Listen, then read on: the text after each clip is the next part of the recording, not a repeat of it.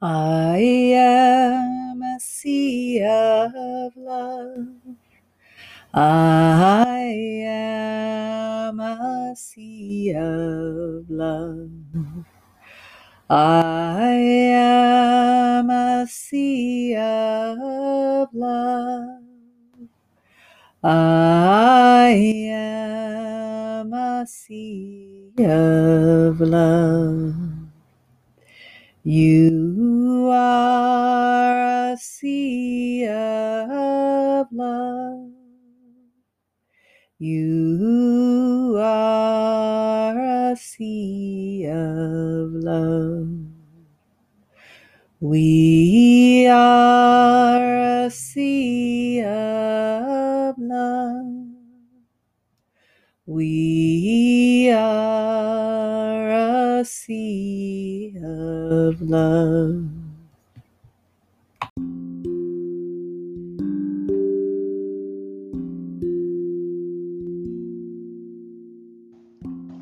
Hello and welcome to the Womb Centered Healing Podcast. Before we get started with today's episode, just wanted to share a few announcements for this um, late summer, fall of 2021. First of all, and um, I, you may have been hearing me introduce myself as Sama Morningstar for quite some time and I have recently made the decision to go back to using my birth name of Jessica and my married name of Huckabee. So you'll hear me introducing myself as Jessica from here on out. Uh, if anyone, if you're curious about the the reasons why I'm making that transition, you're welcome to reach out to me, and I'd be happy to talk with you more about it.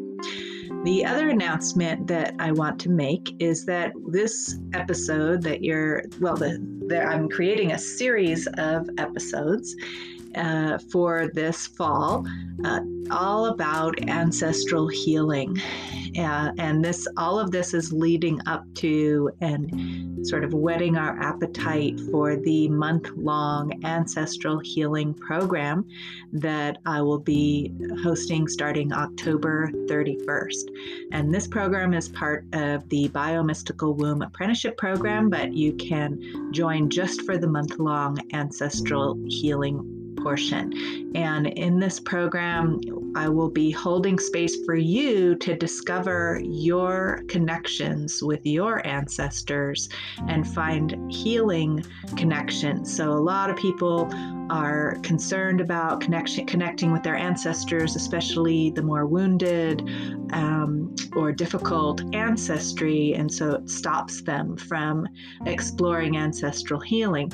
And in this program, we will explore ways to be able to access the wisdom and the healing um, parts of our ancestry to and and to help us liberate ourselves from the wounding patterns of the unhealthy and difficult aspects of our ancestry. So, if this is of interest to you, go to wombcenteredhealing.com and look for the Ancestral Healing course. And um, all of these podcast episodes uh, for the next month or so, we'll be we'll be discussing various aspects of ancestral healing with the, with the guests on the show. So, looking forward to sharing that all with you, and um, I hope you enjoyed the episode.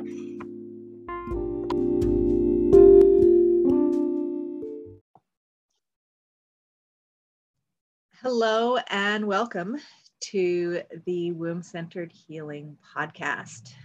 Today we have another episode of the Ancestral Healing podcast series. I'm Jessica Huckabee and I have Lobster Bird with me here today, also known as Sophia.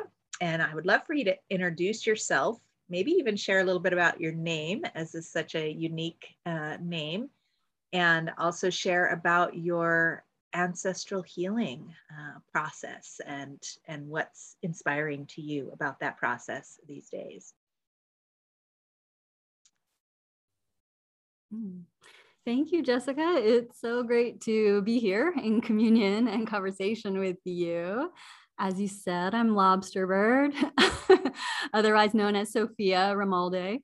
And um, I've told this story a lot about my name, so you can find that scattered across the internet. Um, but basically, um, what lobster bird symbolizes is the coming together of two things, two beings, two essences that are seen as disparate. Like, you know, a lobster is a creature from the sea, and a bird typically flies through the air or lives in trees.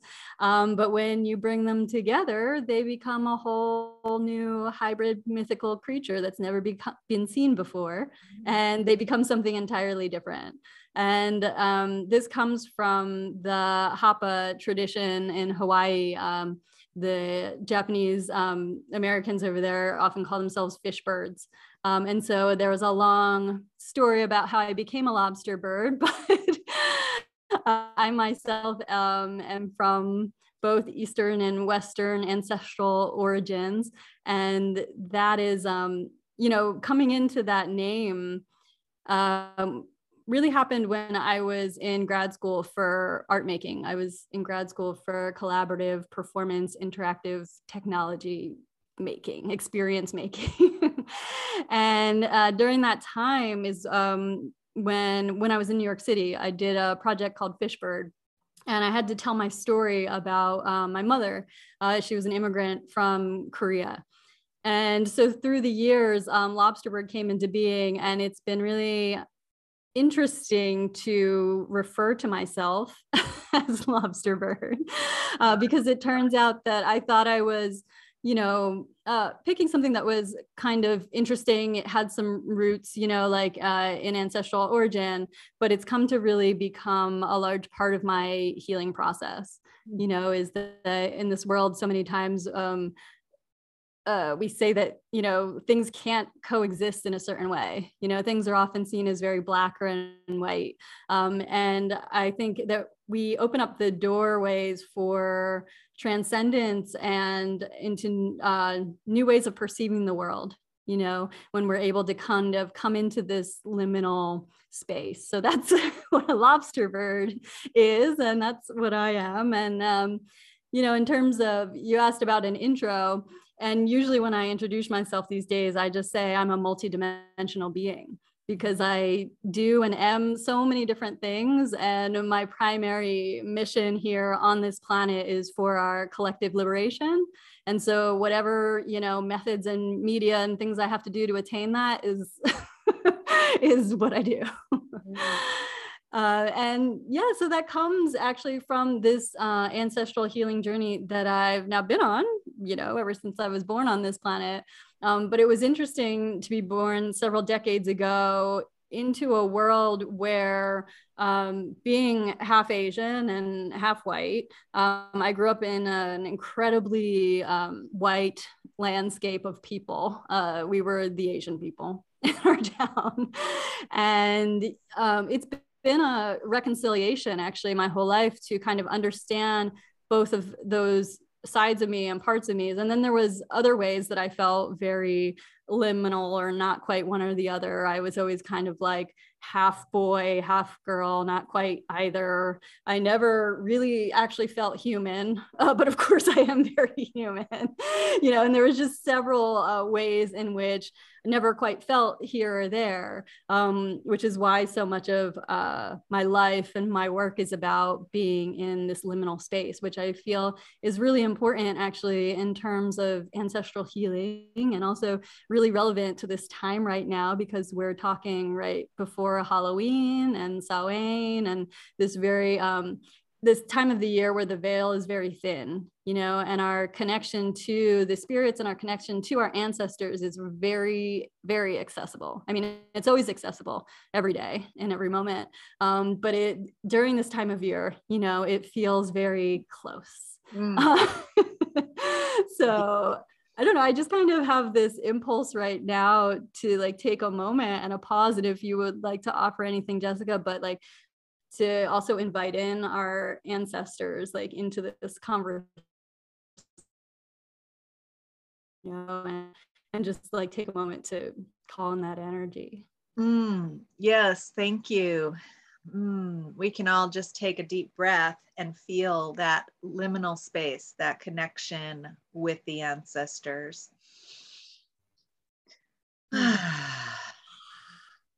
connection and influences of our parents and our grandparents and our great grandparents, as well as the ancestors of the land where we currently reside and the lands where we were born.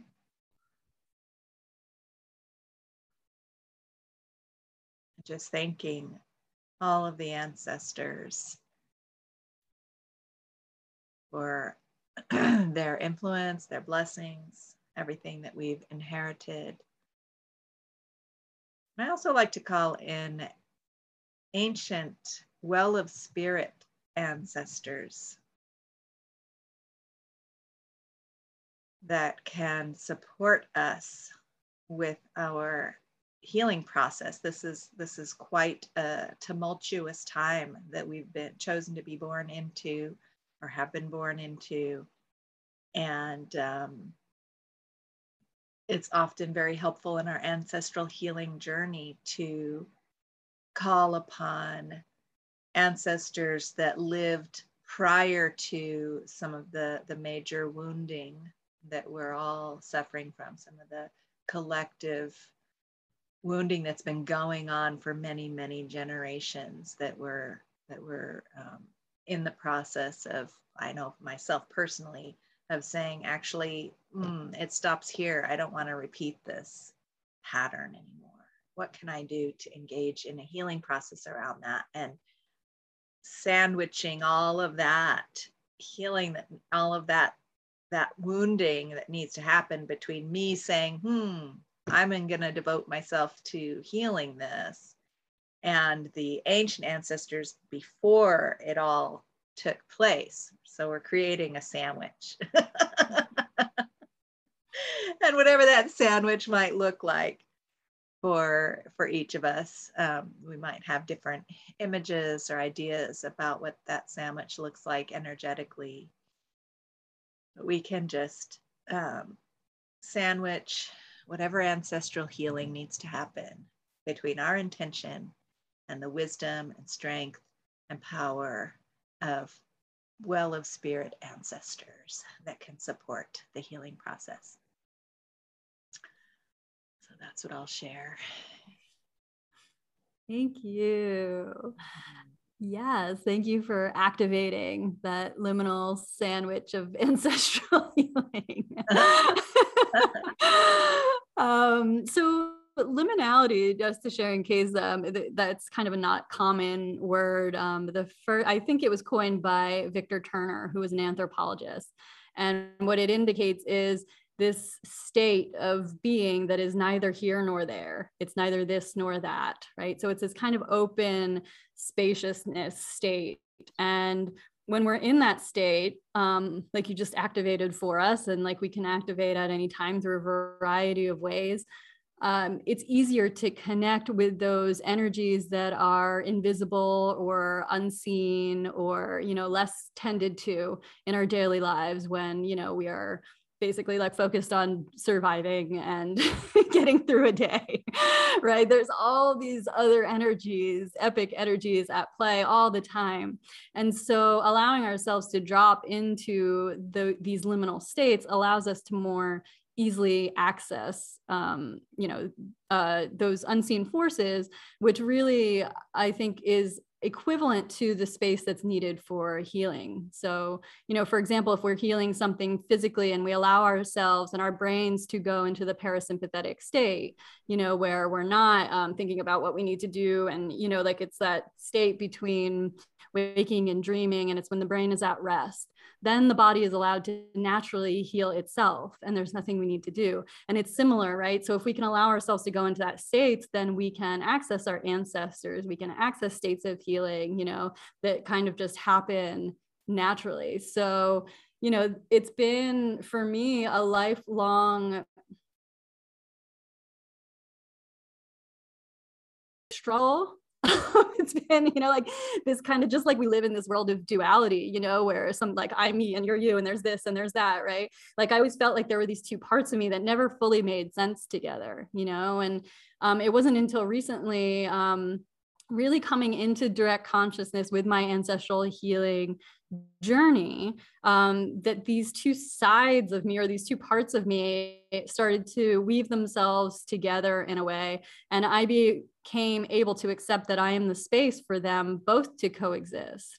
Um, so back to lobster bird for a quick second is the um, saying that goes along with fish bird is a fish and a bird could fall in love right?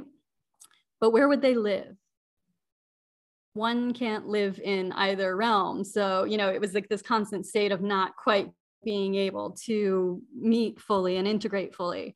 Um, and so for me, like it's been in recent years in my ancestral healing journey and finally becoming that space. Like, where would they live? Well, they would have to live right here mm. within me, within my own heart, because there are parts of me, you know, that I need to integrate and bring together. And you know, one of the things that's really interesting to me, anyway, about this is that um, when I was in grad school and I was embracing the lobster bird, and I got the URL lobsterbird.com decades ago. Uh, and at first, it was a blog, um, and it was a blog about these polarities that I was exploring in my artwork, um, like performance art and visual art or um, like nature and science and technology right? And all of these like things that we kind of seem as separate right? And pulling them together into um, an artistic and experience. And so you know um, back then when i started this i was also doing a lot of research on um, on just what it means to be mixed ethnicity because i had no uh, context for that growing up. Like it just wasn't, it wasn't, it was, it wasn't like it was now. Right. like now, you know, like there's people, biracial people, you know, like all over the place and it's more part of the conversation. Um, but I certainly didn't know anybody, you know, and I had no kind of like mentors or, or frame of reference. So now fast forward um, and I'm doing my graduate work and you know, I'm trying to understand how to integrate polarities and uh, and I started to do some research on DNA uh, and about, and I found some research that was done about uh, interracial people uh, and about like what happens. And so, like, if we think about the opposite, actually, you know, like in terms of when um, you use homogeneous DNA and it combines and it can create kind of like disruption. So, like, if there's incest, right, um, that can lead, you know, to uh, to genetic sequences that really need diversity um, in order to thrive. And so I thought that that was interesting. Um, and so now fast forward several years later, uh, and one of the many things I do is permaculture design and working with the land. Uh, and really, it's like one of my great missions to uh, restore the land and restore the soil right now and give back to the earth that we've been extracting so much from. And so, one of the key systems actually that's totally out of whack right now and contributing to the whole environmental crisis is biodiversity. And so, I think that's, you know, like really interesting that not just as humans do we benefit from genetic diversity, right? But also the planet itself um, is reliant on the biodiversity of different species and different habitats, you know, and um, all of these different things being able to come together and coexist on this planet. And without that, it's causing great chaos because we've been losing that like rapidly, you know. Um, so, you know, in terms of ancestral healing, one of the things I've really been working with is, you know, we often think of our ancestors as people you rightfully so. I honor my human ancestors, you know, but there's also um, the earth itself, right? I mean, we come from Mother Earth. Uh, to me, she is one of my greatest teachers and greatest ancestors that I am able to have a connection to, you know? And so, really coming into a healing with the planet in terms of really working with the earth and then also you know paying attention to my own body which is an extension of the earth body is our human bodies you know? Those two practices have really profoundly impacted uh, my own health and well-being you know like and uh, so much healing has taken place. So of course it's a potent thing to do personally. But I also think that collectively and for the situation and the circumstances we find ourselves in at this time, it's actually critical to really work on those levels like both you know with ourselves and our own precious bodies which like i ignored for so long I didn't think I was doing it. Like, I mean, I grew up and I was a dancer at age two, you know, so I thought like I know how to work with my body, but like, I didn't.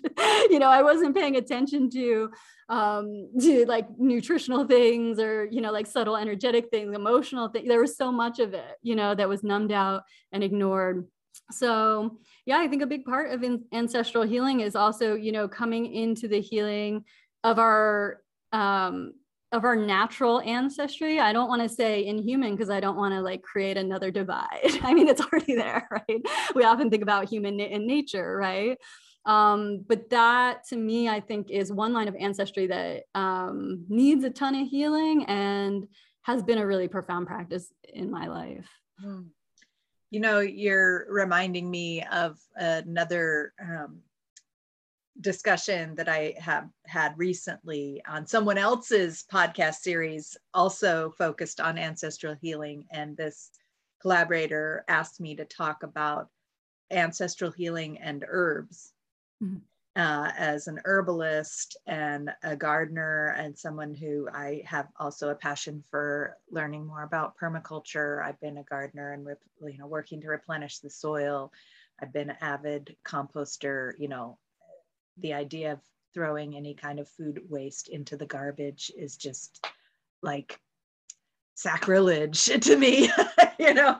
And so it hurts. it hurts. It really does. And so um you know i i live at, in the current place that i live it wouldn't have been a, a town that i would have necessarily chosen to live in but i found this awesome house with this amazing garden and fruit orchard. And i'm like okay all right, this, you know, this is where we need to be and felt like the the plants were calling to me and I've been feeling called into um, an ancestral healing process with the land, mm. with the earth, the and the humans, the historical humans in this place, and some of the things that happen in the human ancestry, and also in relationship to the plants, to the trees, um, to the, the soil, to the other creatures that live here.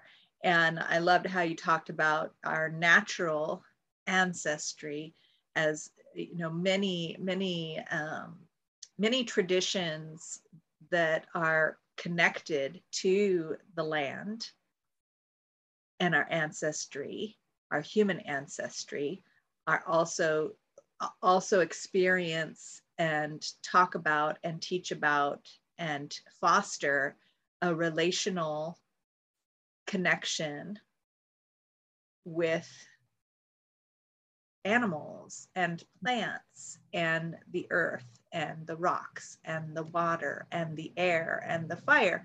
And so there's there's a term for that actually uh, uh, traditions that have that kind of relational a relationship of equality and ecology and co-creative existence and, and, foster healthy relationships with all beings. Um, traditions like that are called animist traditions eh, that that um, which is sort of in contrast to some of these traditions where we do feel disconnected where we're taught to to disconnect from our human ancestry but also have some sort of domination or dominion over the natural world which also creates another kind of disconnect and actually dominion and domination over each other where some people have more power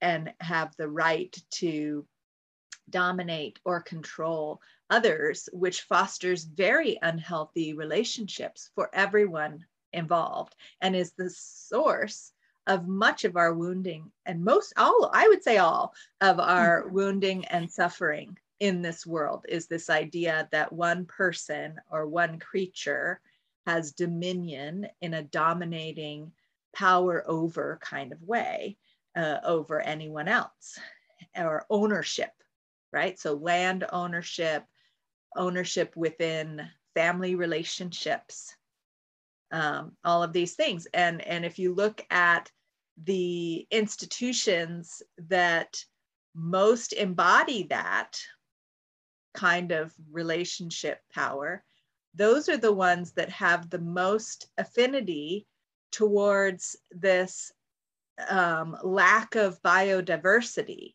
that you mm-hmm. talk about, that are destroying the biodiversity not only in the natural environment by exploiting through ownership and profit oriented activities but also within the human population. It's it's in the the royalty and the wealthy elite that that wants to you know keep that there's this impulse to to keep all of the resources for themselves and all of this ownership that that inbreeding starts to happen and that these ideas of purity of the lineage or something has been has been most promoted to the detriment and and to the detriment of everyone involved.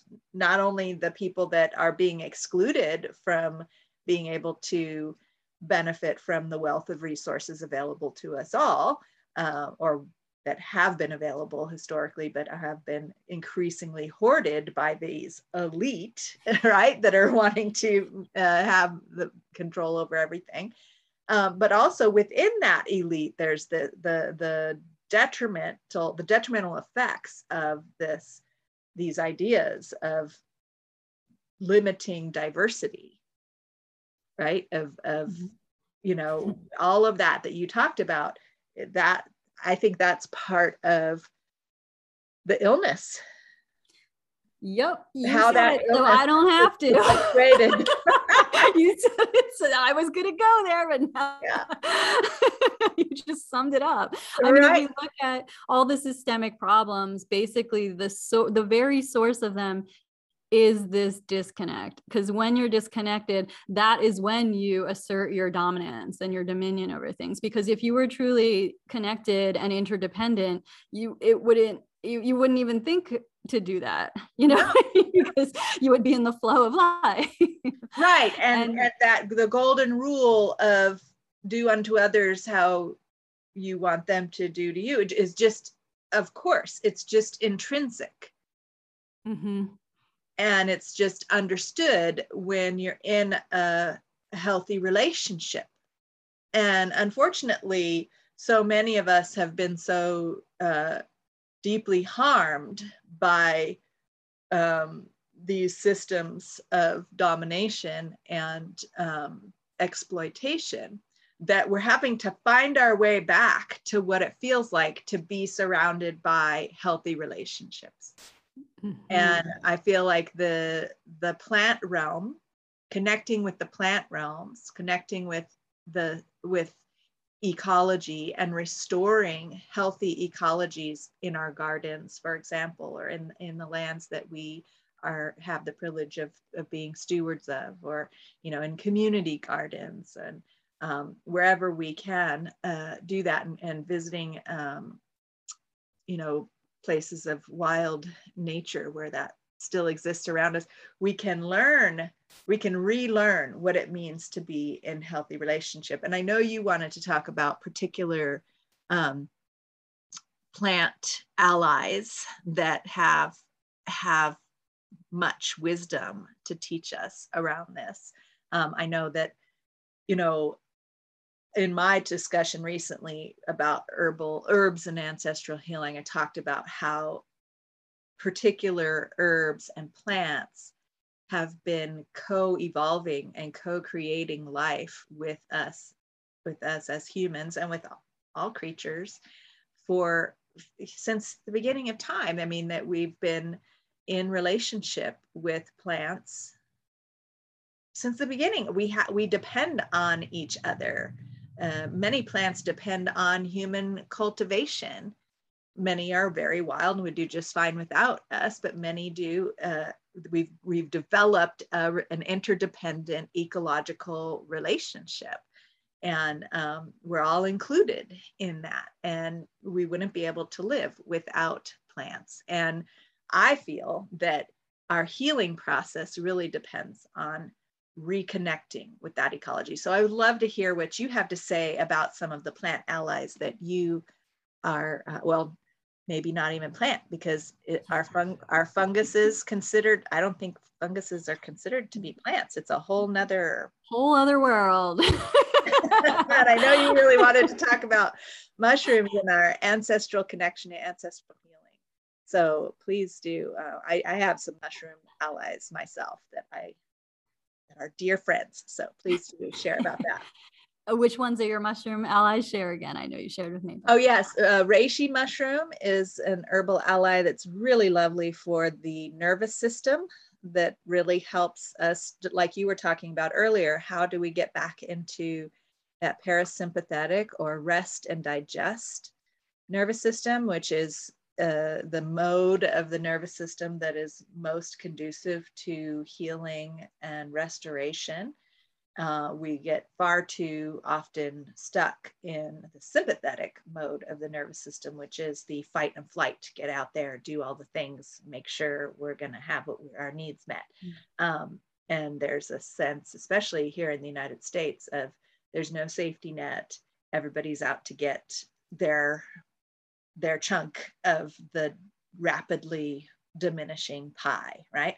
And so it's this constant state of like, you better get it or you're not going to survive. And that uh, gets us into chronic sympathetic fight and flight mode, which is very unhealthy for our bodies and our spirits and our emotions. Not to mention the trauma, any like acute trauma or past trauma on top of that basic trauma that we're all suffering from that this that there's this scarcity of this pie that's being uh, gobbled up and leaving people behind.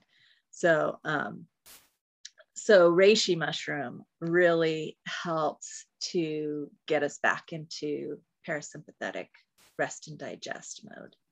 And then shiitake mushroom is just I think has similar properties medicinally, but also very rich nutritional properties.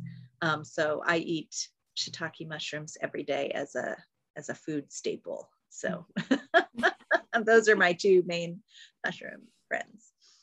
Yay. Um, oh, I get so excited to jog about this. And there's so much. and the reason I asked you about your allies is because I believe that all mushrooms are sacred.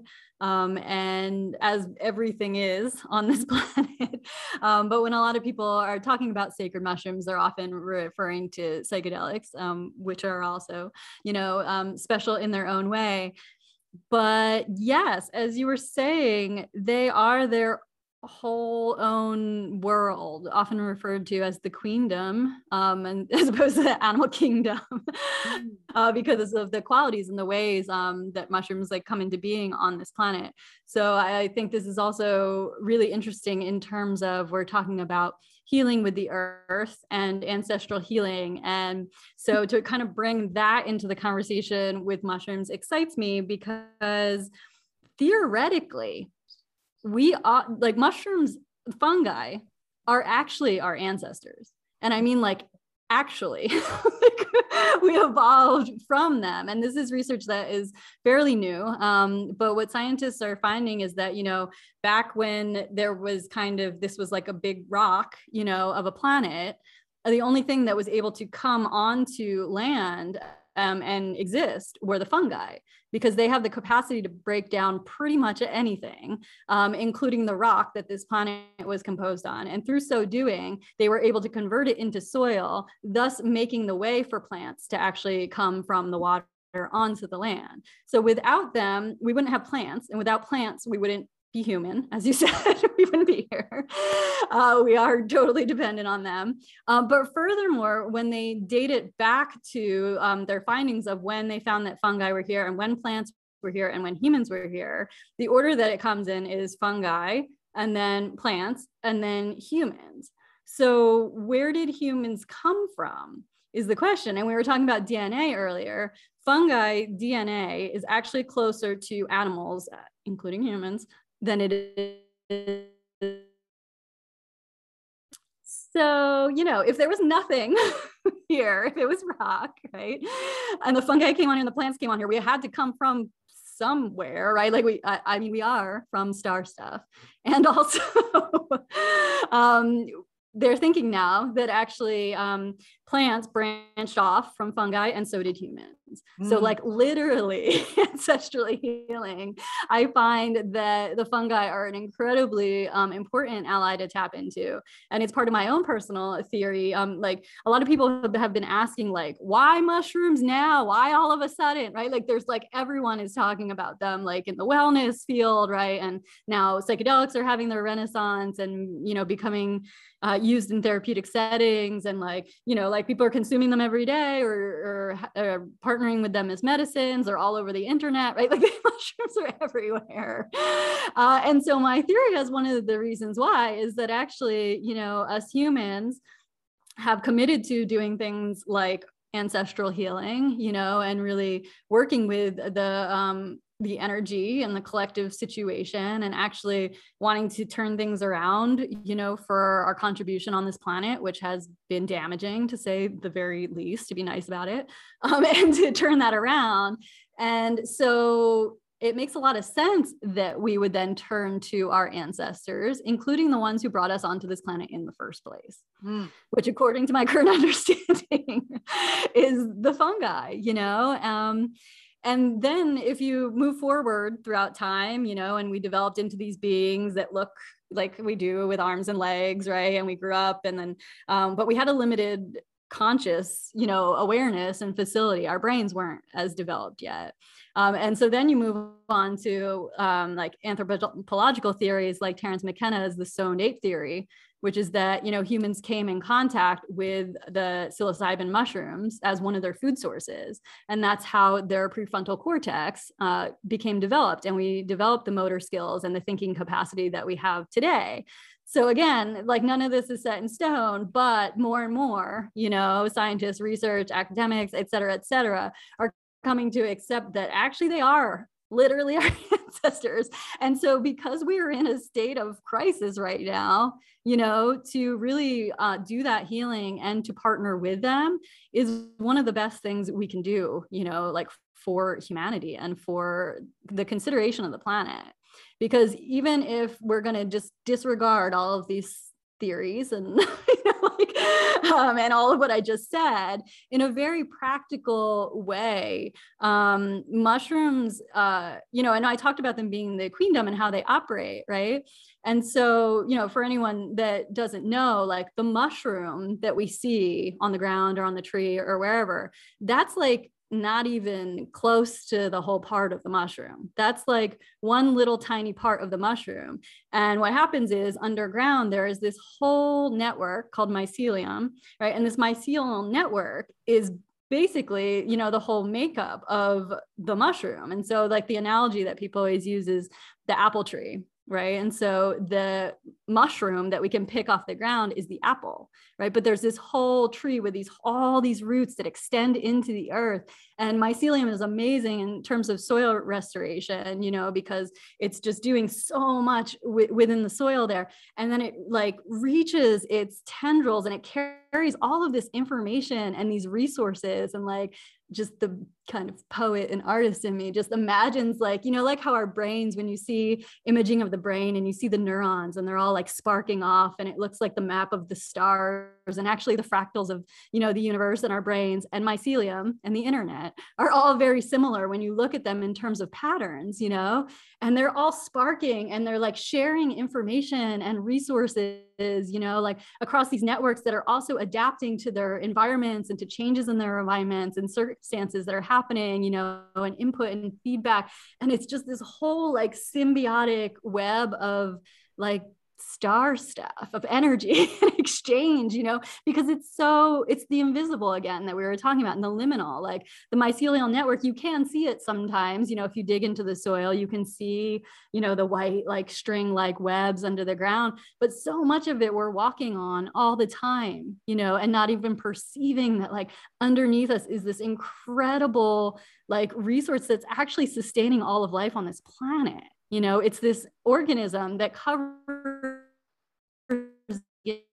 and then reaches down like towards the heart of Mother Earth, you know? And so if we're talking about doing that ancestral healing, I feel like, you know, relating to these beings that we see that are like popping up everywhere you know it allows us this opportunity to tap into those vast stores of wisdom and energy um, and you know that co-creative ability that mushrooms have i just went on the like the metaphysical part so let me back to the practical part which is like that's amazing right? And mind bending and blowing and like totally pot like what can happen when we tap into that is like creativity um, and innovation and um, ways of being that uh, just were not possible before, right? But in a very practical sense, that relates to, like you mentioned, food sources, medicine, mycoremediation is huge right now, you know, because we're needing to, um, you know, change what's happening on the planet. So mushrooms are known to like be able to clean up oil spills, for example, you know,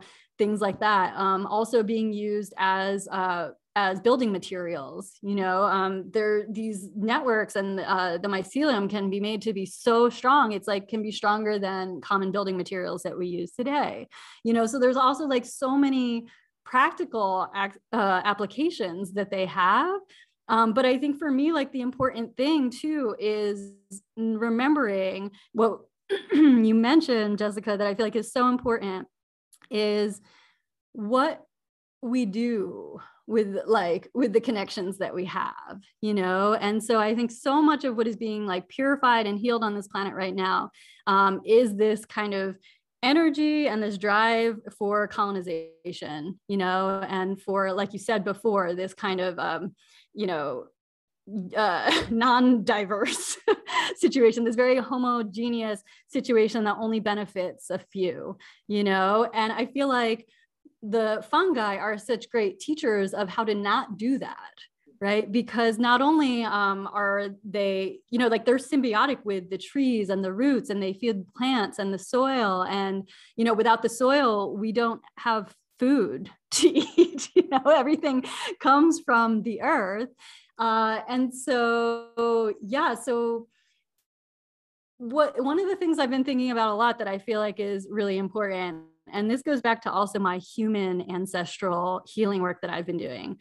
Um, so my father is American for all intents and purposes. We're a couple generations back, European, like English and French, um, you know, so very that thing. Uh, and then my mother is an immigrant uh, from Korea. And so all my life i've had to kind of grapple with these two what feel like very opposing energies which is basically like the colonizer and the colonized you know korea actually really specifically culturally and historically is in between japan and china and has been fought over you know for ever in terms of trying to dominate that country.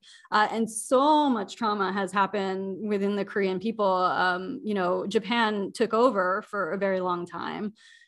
A lot of things happened during that time. The Korean people, you know, ended up freeing themselves, but uh, there's a lot in there. And so, you know, I inherited these two kind of what felt like two sides of the same coin, uh, coin, or yeah like two sides of the same coin but like very different right mm-hmm. like one being the oppressed people that had to fight you know for their freedom and the other one is coming from a culture that has like gone into places and took over and dominated and introduced disease and you know like and eliminated um, like very precious you know like cultures and peoples and habitats like i'm getting a little emotional forgive me you know, like I've been working through reconciling what it feels like to know what it, on some level, what it feels like to be an oppressor and also to have been, you know, from an oppressed culture.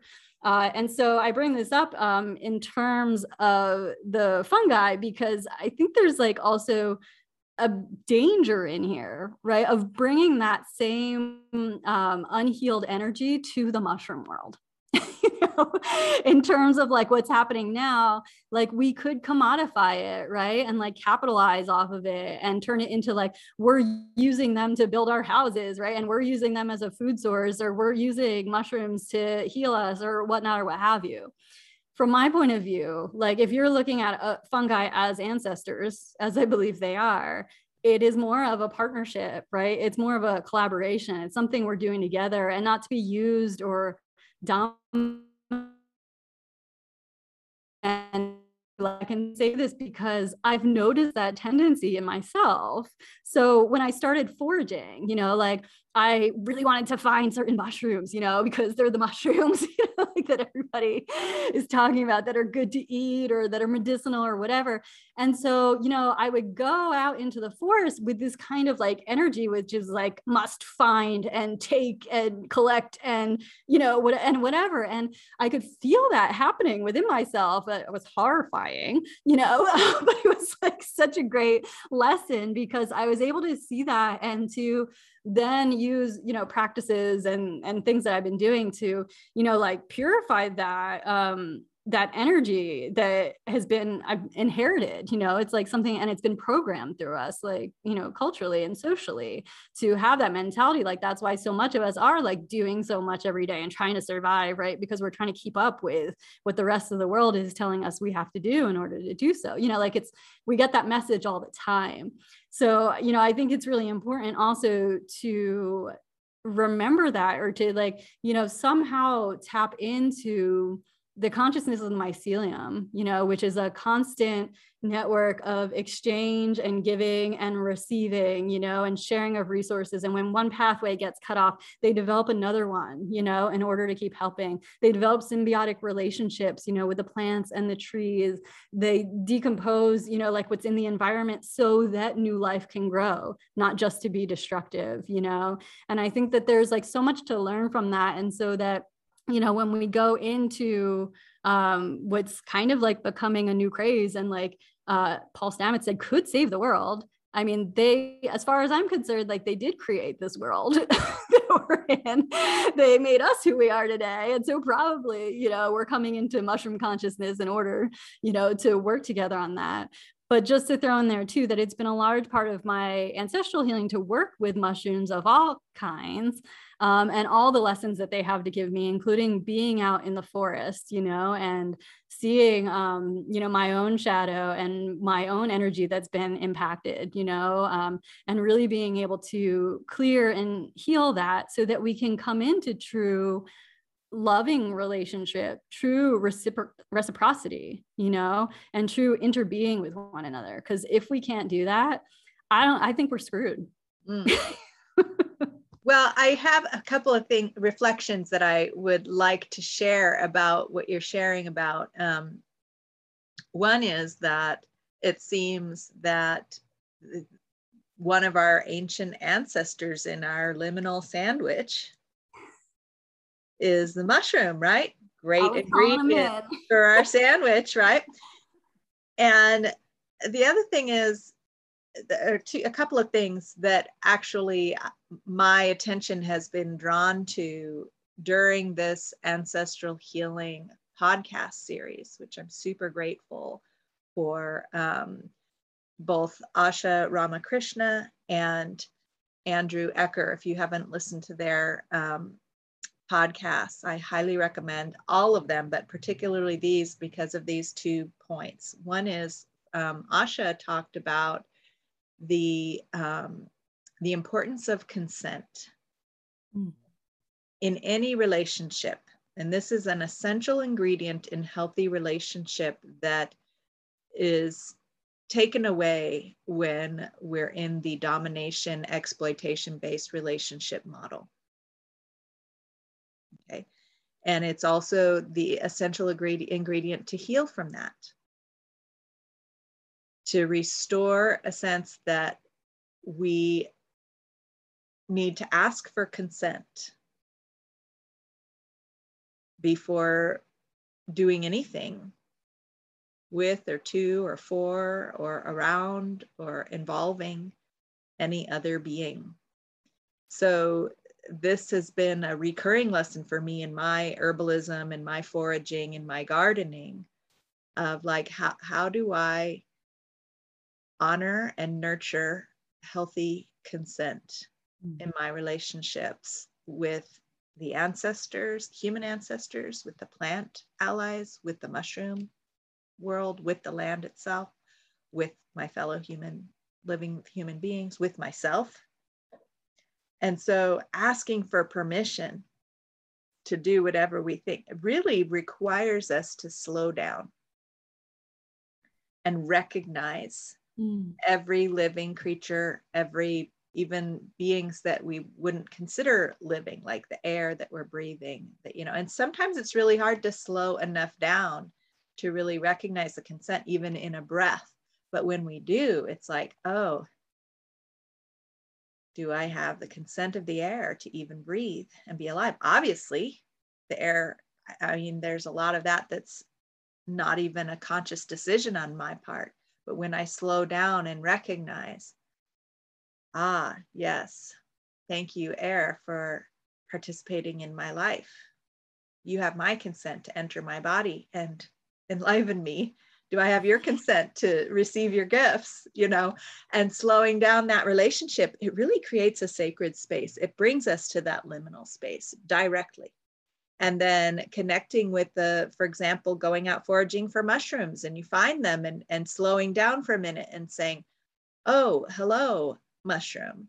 And then one step back from that which i really want to thank andrew ecker for talking about is introducing ourselves in any mm. relationship when we first meet someone, in order to have it, what do we do? We introduce ourselves. And uh, Andrew talks about taking this practice even farther and introducing ourselves as a relational being in a community. So, introducing our whole community, introducing our parents, introducing our grandparents, introducing ourselves in relationship to the land where we reside and the land where we were born and the ancestors of those places as well so he has a, a wonderful book that about that process that has been very eye-opening and revelatory to me of like oh wait a second i get to reclaim this connectivity.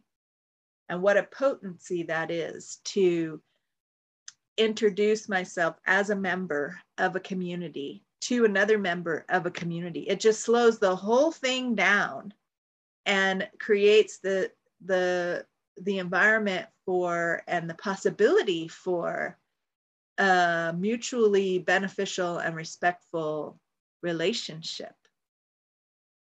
And it, and it brings us to a whole different it brings us to that liminal state. So those two practices of learning how to introduce ourselves in a ceremonial uh, way that honors where we come from and who we are and our identity and then remembering to bring this process of consent and activate actively engaging in the process of, of consent mutual consent such powerful gifts from amongst many gifts from this ancestral healing podcast series i just really wanted to bring to this conversation about the mushrooms because i feel like the mushrooms must have in the biology and i'd be curious to see when am i see when you know I mean, and it's probably because once you're in a relationship with somebody where consent is established, you're not asking for permission for every little thing because you know there's there's an established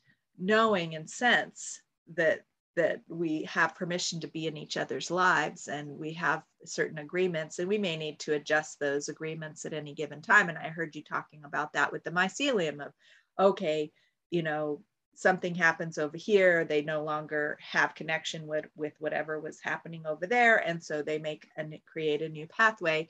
But there it just feels like that interconnectedness and that introduction if we looked into the biochemistry of of you know like planting a seed and how the mycelium connects with that plant as it's first starting to sprout its roots and what it does what it offers to that plant you know like planting peas or beans for example. There's particular mycelium that that help the pea plant to get more nutrients for itself, but it also benefits the mycelium and it benefits the soil. It's like everyone is winning in this relationship. You know? That's why we need to part. you know, and and so like and we introduce like as a gardener, you know, I introduce these seeds to this mycelium and say, hey, mycelium, here's this seed. Hey, seed, here's this mycelium, you know, you guys might really get along, you know, and they're like, oh yeah, we get along. And then, you know, and, um, and so, yeah, I just wanted to bring those two aspects, gifts from this series forth into this conversation. And I'm curious, uh, if you have uh, more sh- to share from what you've learned about the mycelium and um, the mushrooms in particular along those lines. Yes, thank you for bringing in those two very important uh, components. And I really love how you said that um, by engaging in them, they create sacred space. And I would love to add one more practice to that, maybe even like a step before uh-huh. introducing yourself, um, would be the practice of observation and witnessing. Mm. Um, because as humans, I think we so often get into this uh, more active, you know, kind of masculine, energized. Not, I'm not talking about gender, right? But um, you know, like this state of doing, uh, and you know, a lot of I think what we're coming into right now is understanding beingness, you know, and how to really be, because from that place, you just access like you can access all of you know the connection but so i was actually thinking about this earlier um, a lot of the practices that i've done in my lifetime whether them be from spiritual traditions um, and meditation for example uh, is the practice of observing one's own mind you know? Or um, you know when i was a I mean, I still am, but when I was deeply entrenched in performance, uh, I did a lot of postmodern uh, dance practices that were about observing your body through space, like the architecture of a space. It's about observing before you start to move so that you're moved by something rather than moving, you know, and discovering what that is. Uh, and then likewise, permaculture. Um, so much of what permaculture is, is observing. You know, you're observing the different seasons and the patterns and like the slope of the land and the different, you know, like elements of a place and a space. So much of what it is to design a site is first to observe it, right? Before making like any marks about, you know, like what it is that's going to be there.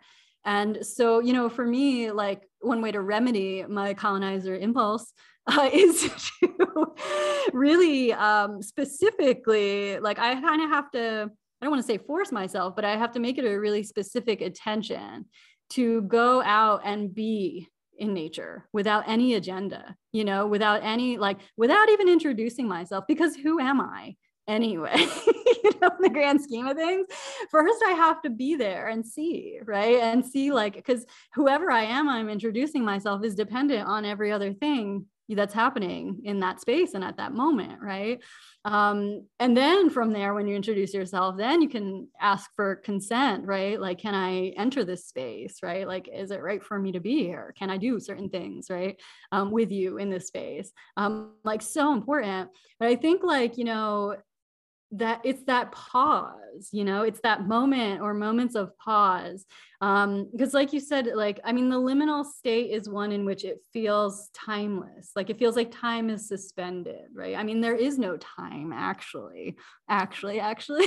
Like so when we're in those kind of states we're accessing that space of no time you know? And so for us to be able to observe i think is one of the quickest access points to being in that liminal space you know? It's kind of like one of the you know meditative spiritual practices is when you're able to witness and observe your own mind it creates a spaciousness kind of automatically you know because you're able to see like the thing that's been going all the time and it's like heisenberg's uncertainty principle. Once you look at it it automatically changes right? The nature of it being observed changes it itself so, you know, like for me, yeah, it's like an essential, essential practice to be before I even assert myself or like what I want to do with or in a space or with another being or anything, right?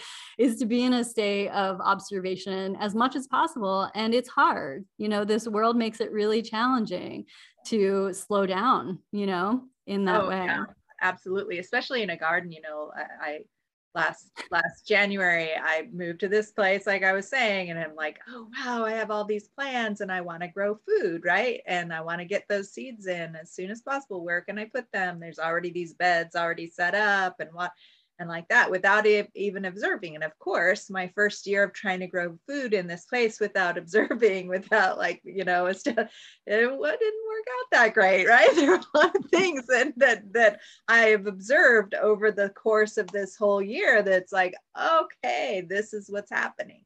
and this is what's being asked for this is what's needed and so now i'm even deepening that practice of like okay i've observed now i'm going to introduce myself you know to the gophers and let them know you know i'm here may i grow some vegetables here and you don't eat them Now I can have some too. Is that a possibility? You know, I had that same conversation. and you know, with the trees, how you know, how may I be of service to your, you know, the fruit trees? How may I be of service? You, you, you know, given me all these beautiful fruits. How may I support you? You know, mm. introducing myself. You know, I noticed that this year you had trouble with the heat how may i support you with that you know is there and and just being in conversation and you're this um, uh, call this uh, episode here what are we doing here uh, conversation We're in the liminal space it's yes fine. this conversation is unlabelable uh, conversation is inspiring me to enlist the or foster the community and I already have taken steps and I'm realizing uh, that there were steps that I took of bringing some mulch in. Um, and I know that, that the, you know, that will help the soil here as a, as a start. And um, it's getting me inspired about inviting, how can we invite some of the, some of our mushroom friends because the mm-hmm. soil is, is quite depleted where I live. It's been dry for a long time there's lots of ants. So that's another mm-hmm. creature that I'm having conversations with. May I, you know. Well, yeah, I, I, love that you brought this in too, because so to bring it practically, you know, um, observation, introduction, consent, and that process, right? When you bring that to something like a garden, for example, uh, one gardens in a whole different way, right? And what we come to find out through gardening in this way, and which is why I love permaculture so much, is that actually every single thing in it has its place and its purpose for being there. You know, even the ants, even the gophers or the moles who are like creating what seems like havoc, you know, um, they're there for a reason, right? And their presence um, and our acknowledging that, like, because if you can observe like what's happening with the ants, then you can react differently. Um, and you know, I recently on another podcast uh, told this story about how the first year gardening we had this aphid problem. Mm-hmm. Um, and in permaculture, they say like every problem is really just a solution. You know, it's mm-hmm. it's a solution. There's a solution that's like waiting to happen. And so, you know, I thought that that was terrible that they were like squirting juice like black juice all over our corn and we couldn't eat it. that seemed pretty terrible from a human perspective. Um, but really, what they were doing was they were telling us um, about soil indicators and having too much nitrogen in the soil. Um, what they were doing that year, which now years later I can say is true and actually happened, was that they were signaling to the predatory insects uh, that they were in overpopulation and needed to be corrected. So now we have all these other glorious beings like, um, you know, predatory wasps and ladybugs and things that, you know, only came because they were there. So if, if I had tried to correct it, you know, by like spraying them with something or something else, I would have disrupted their whole purpose for being there, which was stabilizing the ecosystem, you know? So, like, it can seem kind of like, uh, the process process can seem ephemeral, just as liminality is an ephemeral state to be in, right? but it's actually when operating from the state and and with this intention and the, this way of being like we come to like you were saying i love it so much. It's like we become as much an integral part of the ecosystem as every other thing in it is.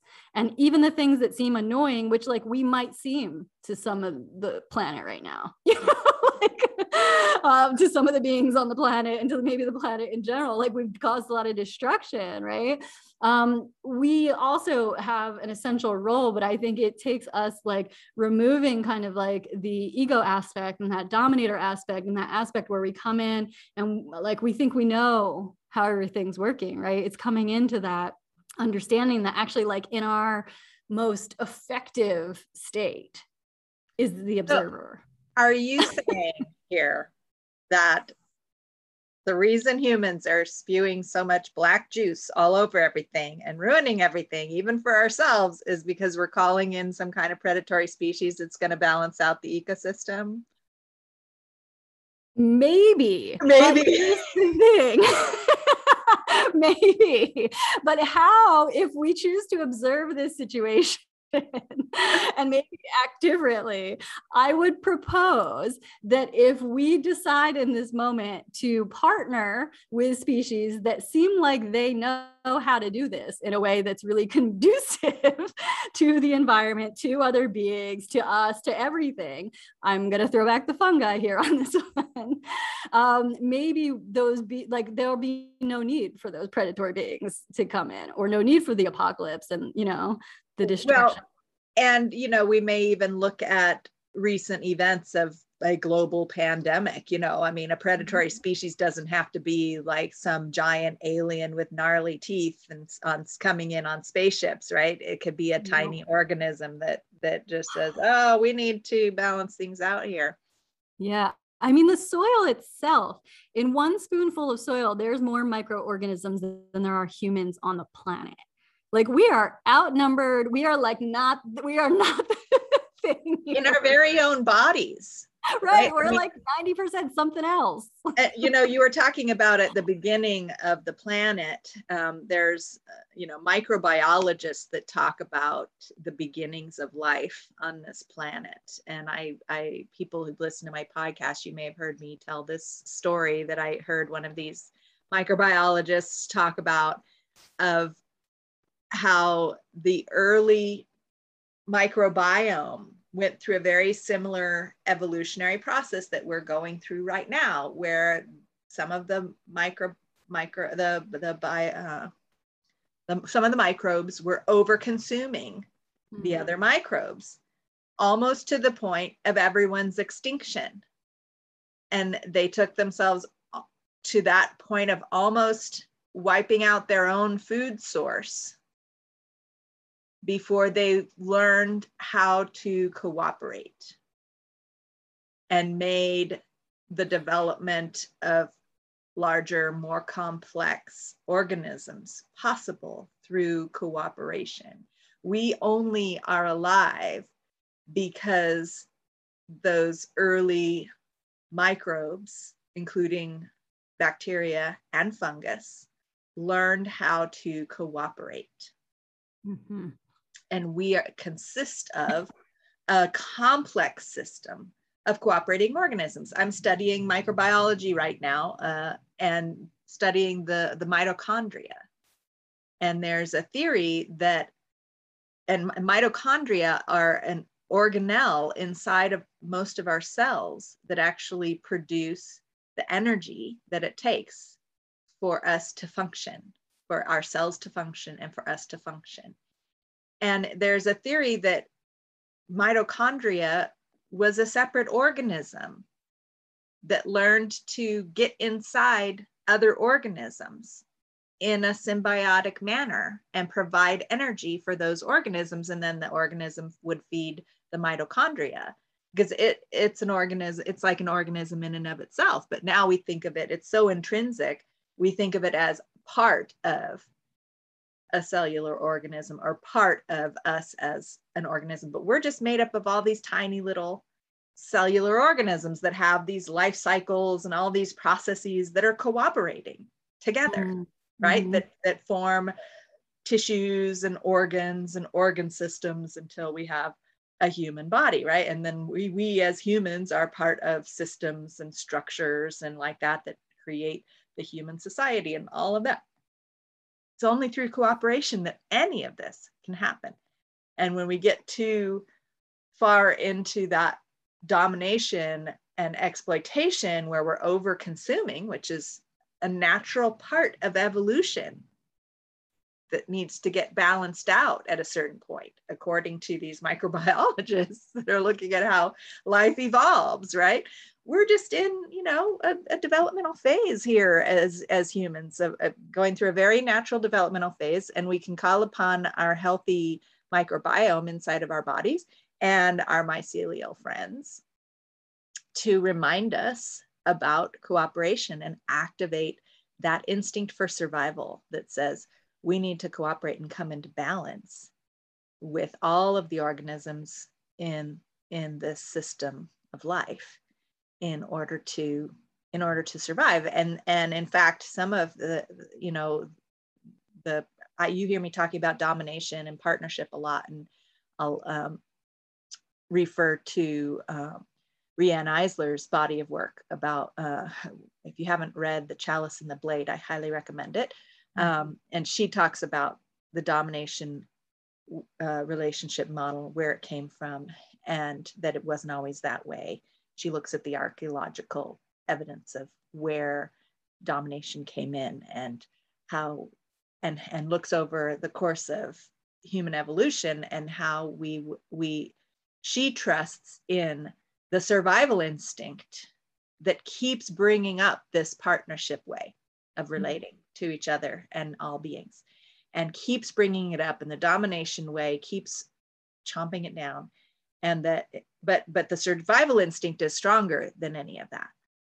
And it is and you know it might mean that we get to the point where we are kind of today with climate change and all of these things global pandemic all of that where it takes that are we going to survive? kind of feeling in order for that survival instinct to awaken strong enough. And it, i think it's happening. I feel like it's happening. And and you know it will will keep feeling that kind of panic of are we going to survive? until it happens strong enough to overcome and and help us evolve out of that. So that's my that's my vision of of hope for our evolution and that the mycelium uh, will be, play a central role according to what we've talked about today and what many people are talking about. So thank you so much for talking about this with me today. Are there any final words of wisdom before we, we close out that you'd like to share? Well, yeah, you wrapped it up nicely, I think. Um, but there's one thing I want to say also, just to be really clear um, because you're right i think right now you know like us as humans we are the mitochondria right? We're like these seemingly separate beings and we need to come into this full um, symbiotic organism which is like everything that we perceive to be around us you know? Right. Mm-hmm. and, and, so as much as uh that so that's like two again two like seemingly separate things that i just want to bring together for the end of this i tend to almost always talk a lot more about the ephemeral and the liminal and the energetic, you know, uh, and that the stuff that's unseen because i feel like so much of what we hear and experience in the world is about the very like physical you know like real world. Um, but there's two really important parts i think to coming into this cooperation as you call it in order for us to survive right? And so there is one like a shift that like you said like i'm glad you went there because i was going to end on the note of hope right? Um, which is that it is happening right? So the first part of the shift is the more kind of ephemeral one which is a shift in consciousness right? And it's a shift in awareness and a shift in heart and a shift in energy right? It's like what happens when we attend to our healing right? And so that's like really important.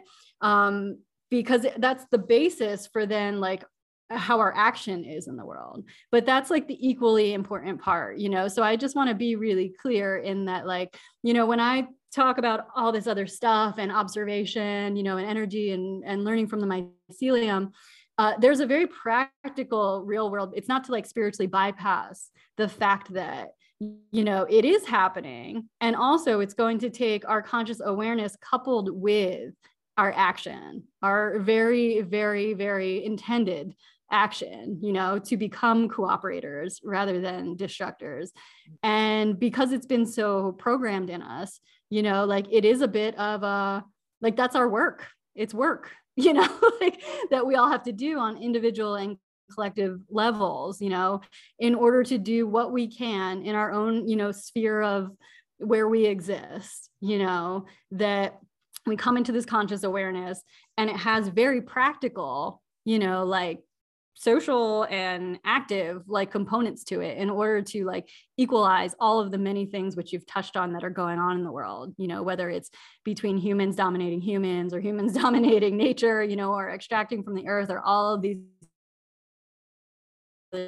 I just want to say, like, just like to, I mean, encourage all of us. Like, I love what you're doing, you know, with your garden and the mushroom and the plant allies, you know, that you're communing with. And like, I'm doing my part where I can over here, you know. And so, for anyone listening too, you know, it's like, um, we like, if we want to survive, like that action component also needs to kick in. like we are at a very fragile state, you know.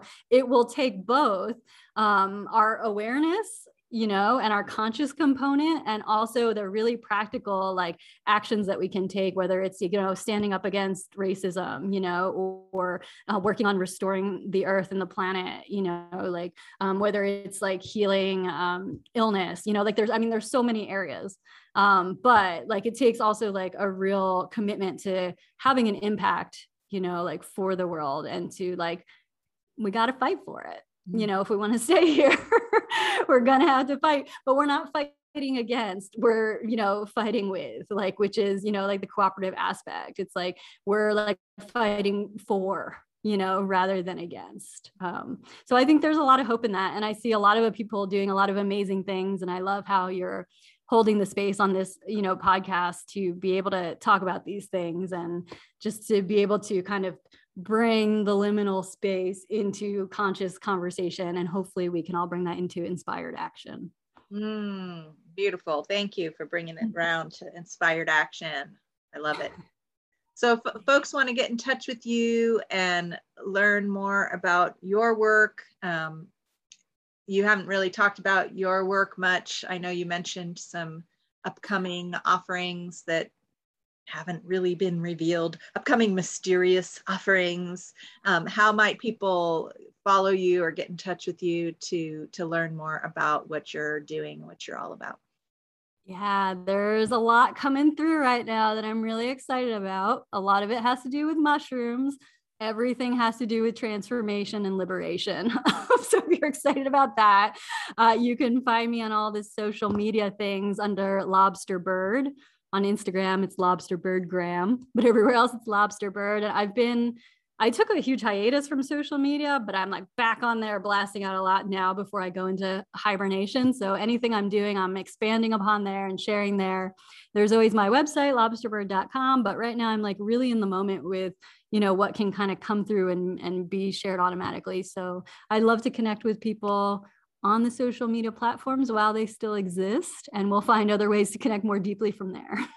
All right, sounds good. And listeners also know that if you want to learn more about what's happening in the Womb Centered Healing Temple, you can go to wombcenteredhealing.com and sign up for the newsletter there to get announcements about upcoming events and also keep an eye out for emails about other um, podcasts episodes in this ancestral healing series. All right, thanks so much for joining us today. That's all for now. Until next time, take good care.